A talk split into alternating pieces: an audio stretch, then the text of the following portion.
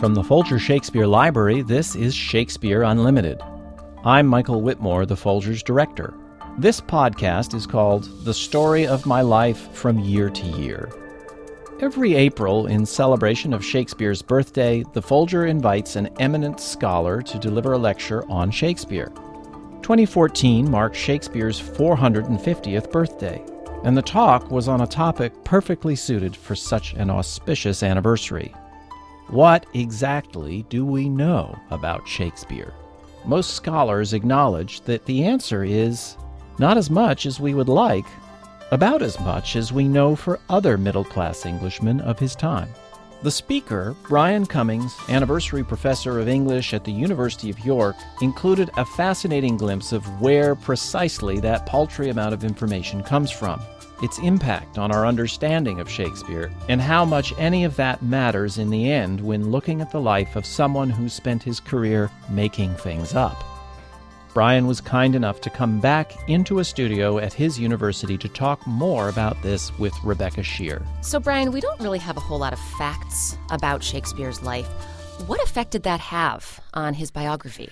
Well, in a way, there's two different kinds of story here. There's the story of Shakespeare's life, and then there's a quite separate story of the telling of Shakespeare's life. And the telling of Shakespeare's life didn't really get going until a long time after Shakespeare died. So, in a way, it was a question of the biography trying to catch up with the life and only being able to do so after the event by which time there was nobody around anymore that could remember Shakespeare or, or tell the stories that people wanted to hear, which didn't, of course, stop them from trying to find people who could tell stories anyway. But it meant that there is this uh, basic lack of fit between the the original life itself and the, the, the way that the story of that life has been told. So, doesn't that kind of create a problem for getting anything that might be considered authentic? It's extremely difficult to get something that might be considered authentic. If you wanted to make a list, a sort of inventory of facts about Shakespeare's life, you, you, could, I've done it. You can do it in about two and a half pages. Uh, you, are left with a, a baptismal record, uh, a record of burial. There is the uh, the tomb in, in the church in Stratford, and then beyond that, over time, uh, what we might call a documentary record of Shakespeare's life has been built together very painstakingly, with a, a certain amount of material that was found very quickly in the 17th century, and then a lot more material that was found mainly in the 19th century as people got really interested in the question. But as I say, you'd be talking about a couple of pages, things to do with the bare, bare facts of a life, plus documents associated with house purchases, plus some documents associated with Shakespeare's uh, part in the theatre, but not as a writer, as, a, as an actor and shareholder in the company. I think that's fascinating because, like you say, the handful of things we do know about Shakespeare barely anything has to do with his writing. So, what were the earliest biographers working with? They were working with anecdote. Um, I mean, you have to remember here that the whole idea of how to write a life is something that we've developed since those times. And, uh, you know, when somebody now sets about trying to write the biography of a famous writer like Samuel Beckett or whoever it might be, that there's a sense of where you go to find that material. In the 17th century, there were anecdotes that were told the, there's a kind of tradition of writing what we might now call uh, pen portraits, in which you write a brief character of somebody in, in a couple of paragraphs. Uh, but nothing like the attention that we have to the sense of where does somebody come from. And in some sense, not even the same shape or structure to what we think a, a life story even looks like. I mean, the idea that, that you think about childhood especially, and that you're trying to find out about how somebody might have first formed their life, the way in which we might think that writing associates itself with personal experience. These things are, we think about in a very different way now. So we've, in a way, we're, we're trying to, to make a story that doesn't exist in its original form. It seems even the definition of biography has changed a lot. I mean, Samuel Johnson didn't include Shakespeare in his Lives of the English Poets, but the reason you give is interesting in that it had nothing to do with Shakespeare, but a lot to do with the contemporary definition of biography. Yes. I mean, biography itself as, as a word is late 17th century. And that's not just in English. You could say you could find a similar story about other European languages. French, for instance, it would be late 17th, early 18th, even. And so Sam, Samuel Johnson, when uh, he wrote his, his, first essay of a, of a, kind of poetic life, was 1744 with the life of Richard Savage, and uh, then in the 1770s, 1780s, he developed that into uh, a whole set of lives. But he his original idea was not so much what we might call a life, it was prefaces to the writing of a poet. And in some ways, a large part of that was describing the character of that poetry, uh, the style, and then that started to mix with a sense of life details and how you could associate those. But Johnson uh, had mainly a sense that you could only do that with a, a, writer that you had some knowledge of, personal knowledge of. So he, he concentrated on writers either that he'd known and, and, met, or else on others that he could get reports from, because he was looking for what we might think of as anecdotes, uh, more than, uh, I suppose, our sense of a, a documentary record. The first person to write anything biographical about Shakespeare is Thomas Fuller. Yes. Can you talk about him and his worthies of Warwickshire? Well, F- Fuller is uh, in- interesting for, for several reasons. One is uh, to do with him as a person. So Fuller was not just a, a, writer of, of lives, he was also an antiquarian in general, and especially about the Church of England. So he, he wrote a history of the Church in England, which went back before the Reformation. The second thing is is when he was writing. Fuller was was collecting his materials in the wake of civil war, and there is a kind of conscious nostalgia about him of trying to recover what life had been like before the monarch uh, Charles I had been executed, before the country had been turned upside down. And Shakespeare is part of a massive effort called his Worthies, where he goes county by county, uh, as if on a kind of tour of the country, uh, uncovering interesting lives and interesting facts about people who lived all over all over the country.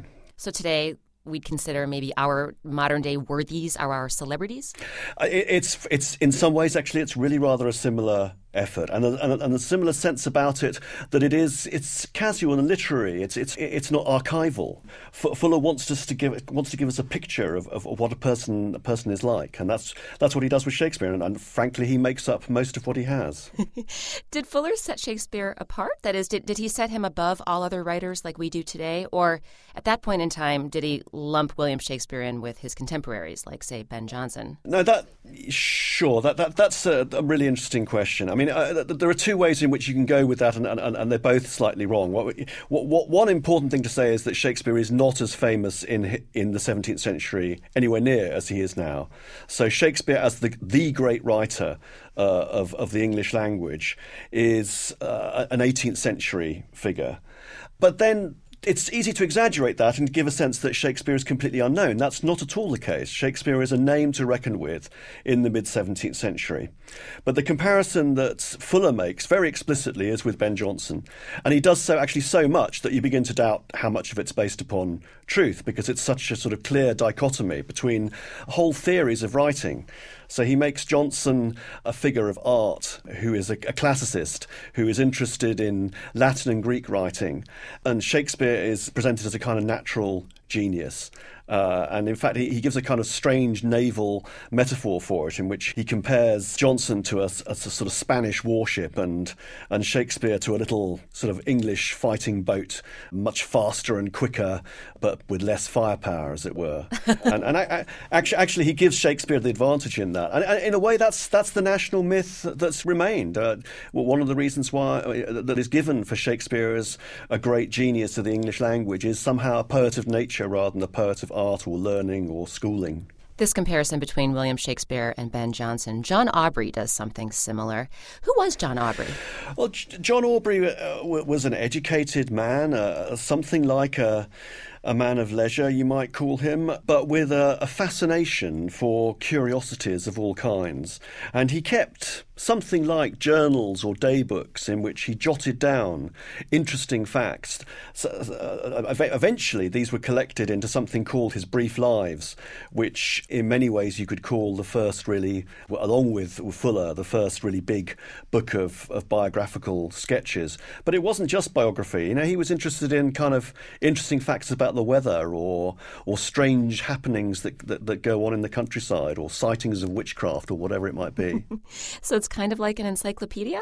It's a kind of uh, somewhere between an encyclopedia and, and a blog. Yeah. Does he tell any anecdotes about Shakespeare? He tries to. Um, he gives a kind of character sketch in which he says that you know Shakespeare's a, a witty man and a fine companion, and uh, he comes up with a story of, of Shakespeare kind of um, as a sort of incipient poet, uh, arising out of his father's work, which he thinks uh, is a butcher. So he thinks that Shakespeare's the son of a butcher, and he has him kind of uh, creating epic style poems on the basis of um, his encounters with animals in the in the workshop. Do we know what Shakespeare's father actually did in real life? Um, yes, if we've got the right Shakespeare to be his father, which we probably do, um, then he was a businessman. Certainly traded in animal skin for the making of gloves and also had larger business interests in Stratford upon Avon, where he became a, a, sort of local civic dignitary and alderman. Many people credit Nicholas Rowe as writing the first Shakespeare life. What was Rowe's book?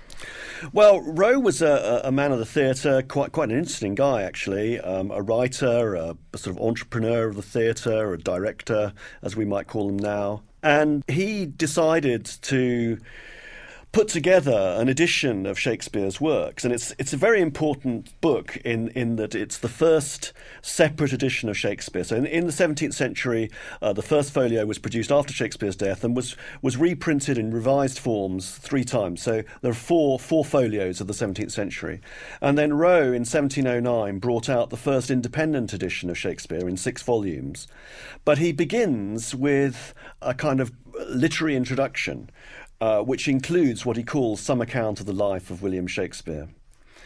And to do that, he's sent people off as a sort of uh, tourist kind of uh, investigators back to Stratford and try to pick up anything like a kind of train of anecdotal remembrance of, of, of, anything that anybody could remember of Shakespeare. Wasn't Rowe the one who came up with that, that fantastical story that Queen Elizabeth commissioned a play from Shakespeare and actually suggested to him what the topic should be? Well, the, the first person who came up with the story may have been John Dennis just a few years before, but it's the same decade as Rowe, and Rowe certainly mentions it.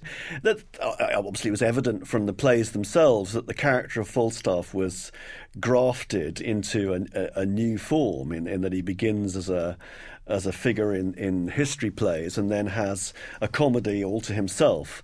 And so uh, Dennis and then Rowe come up with this, yeah, this story out of nowhere that Queen Elizabeth saw Falstaff on stage and said she would like to have him in love. Uh, and so, uh, The Merry Wives of Windsor is the, is the play that they say was based on that. But not true. Well, there's absolutely no record uh, of, of, Elizabeth doing any such thing. I mean, it, it, it is true that Shakespeare's plays, among other plays of the time were performed for the court. So, apart, you know, as well as the public performances in theatres, there are records from three or four different years, mainly in the reign of James, actually, rather than Elizabeth. But there are records of plays being put on before the monarch. So it's it's not impossible that uh, Elizabeth could have uh, seen a performance of Henry IV Part One or Henry IV Part Two but there's absolutely no record of it. And that kind of version of Elizabeth turning up to the Globe and ch- cheering things on that we get from Shakespeare in Love, th- that's complete invention. We, we've got no record of the Queen ever turning up to a public theatre. In fact, it's most unlikely that she did. And Nicholas Rowe also put in stories about Shakespeare as an actor too, didn't he? Well, this was one of the things that that Rowe and other people really wanted to get at and thought they had perhaps some prospect of getting at. So there was a kind of um, tradition of acting that was in Rowe's own time, where there was a feeling of legacy from the theatre of the past. The first theatres of the Restoration included actors who would say, I learnt my trade at the hands of such and such a person, and would link themselves back to the theatre of the pre Civil War period. So there was that kind of interest. but there was much less of a real record than you might think. And so the main stories uh, are stories that only appear around about 1700. The story of Shakespeare playing the part of the ghost in, in Hamlet, or playing the, uh, the old servant in As You Like It. And they all come from around about the same time. And some of them actually are uh, stories made, uh, probably made up by the sexton at, the, at, Shakespeare's church, who was who was certainly old and claimed he was so old that he knew Shakespeare uh, from life. But actually, if you do the if you do the math, he's making that up too. But he was he he was plausible. You know, he looked he looked like a kind of plausible character. During this time, we also get the now famous story of the deer poaching incident. Tell us what that yes. is and where that story came from.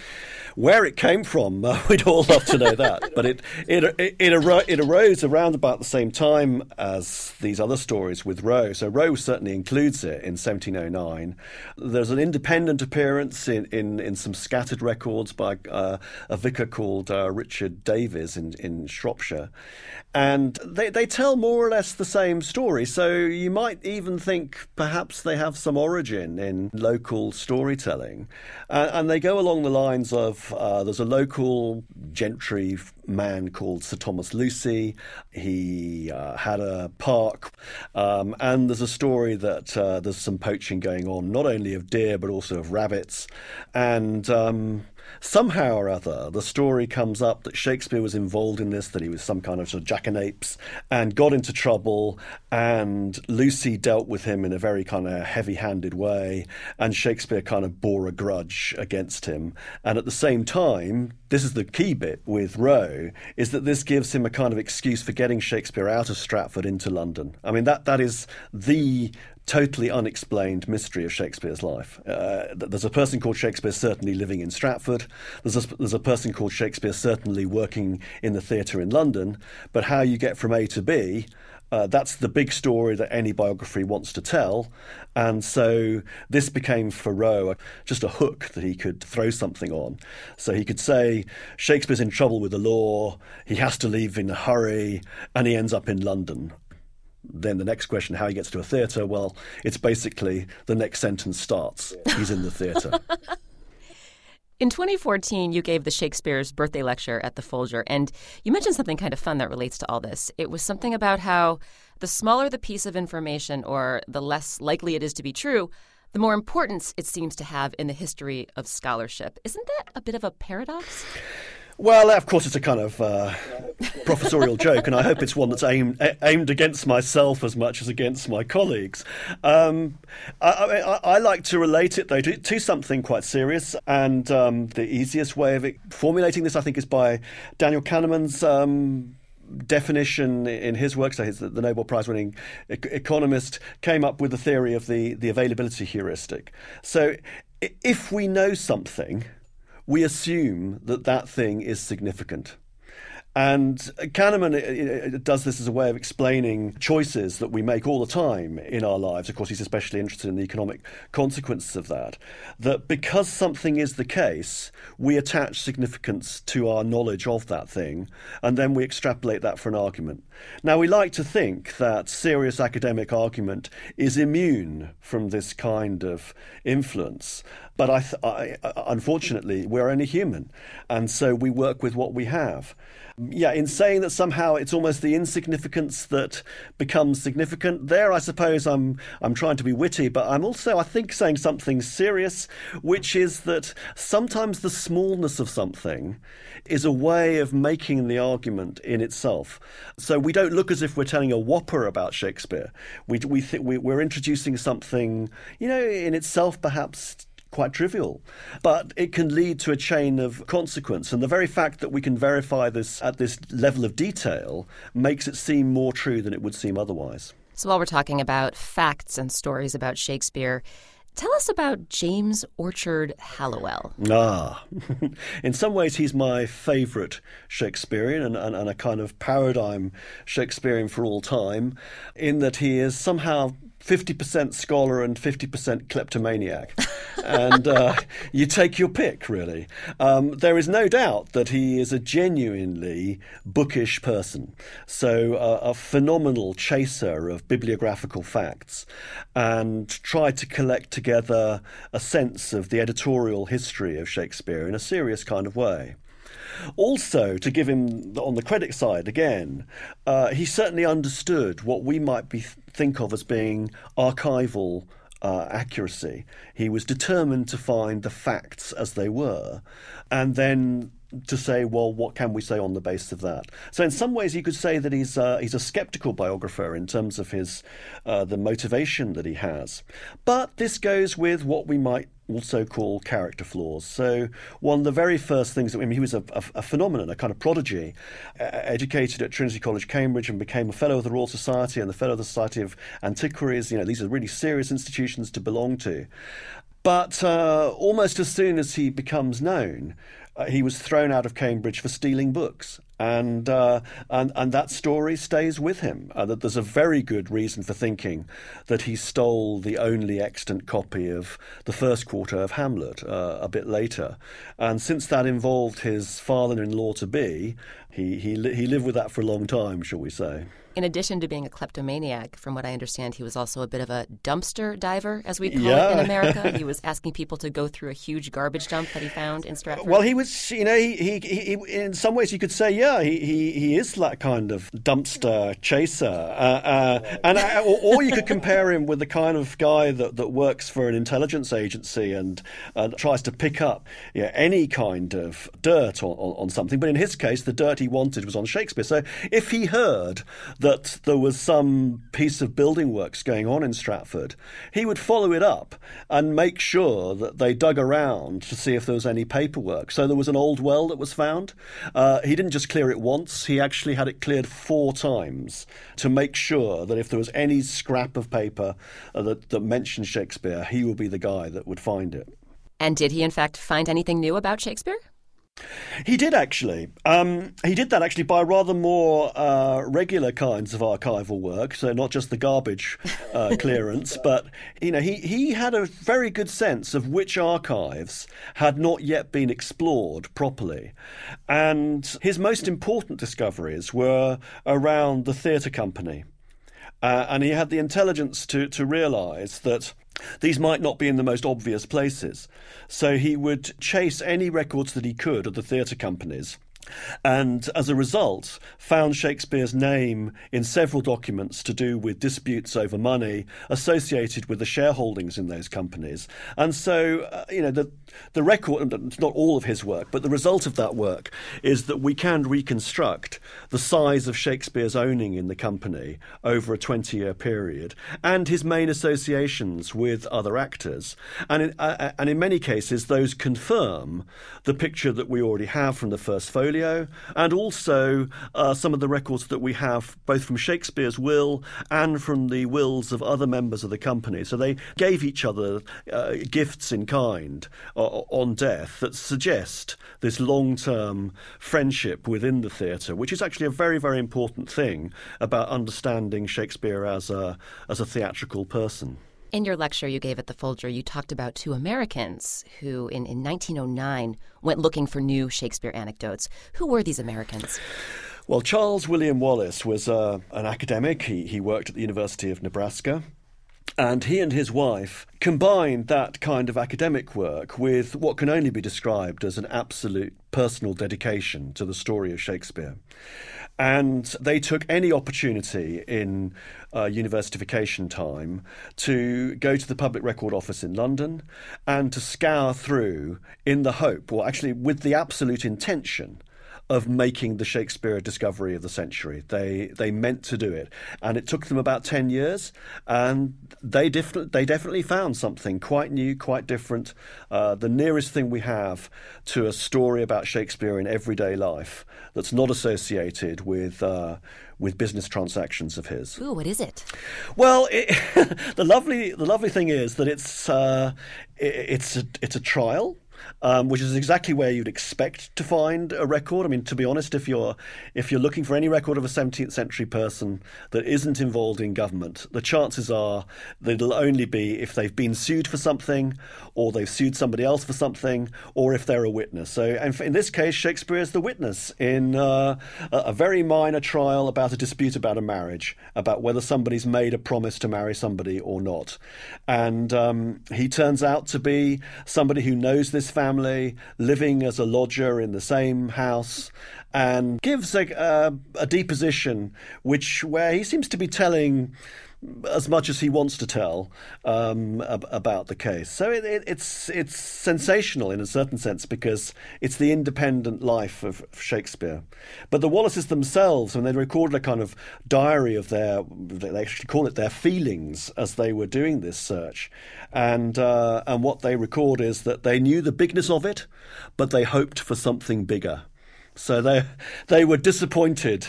Uh, there was almost a sense of a kind of uh, the the idea turning to dust on their own lips as they realised that although this was big by the standards of Shakespeare biography, it's pretty small by the standards of the biography of any other person that's ever been written. In terms of looking at the life of a writer like William Shakespeare, do we really need to know all about his life in order to understand him as a writer? Well, this is in a way the you've hit upon the exact motivation that I have for thinking about this question. We, we live in a time which is fascinated by life story, by life writing.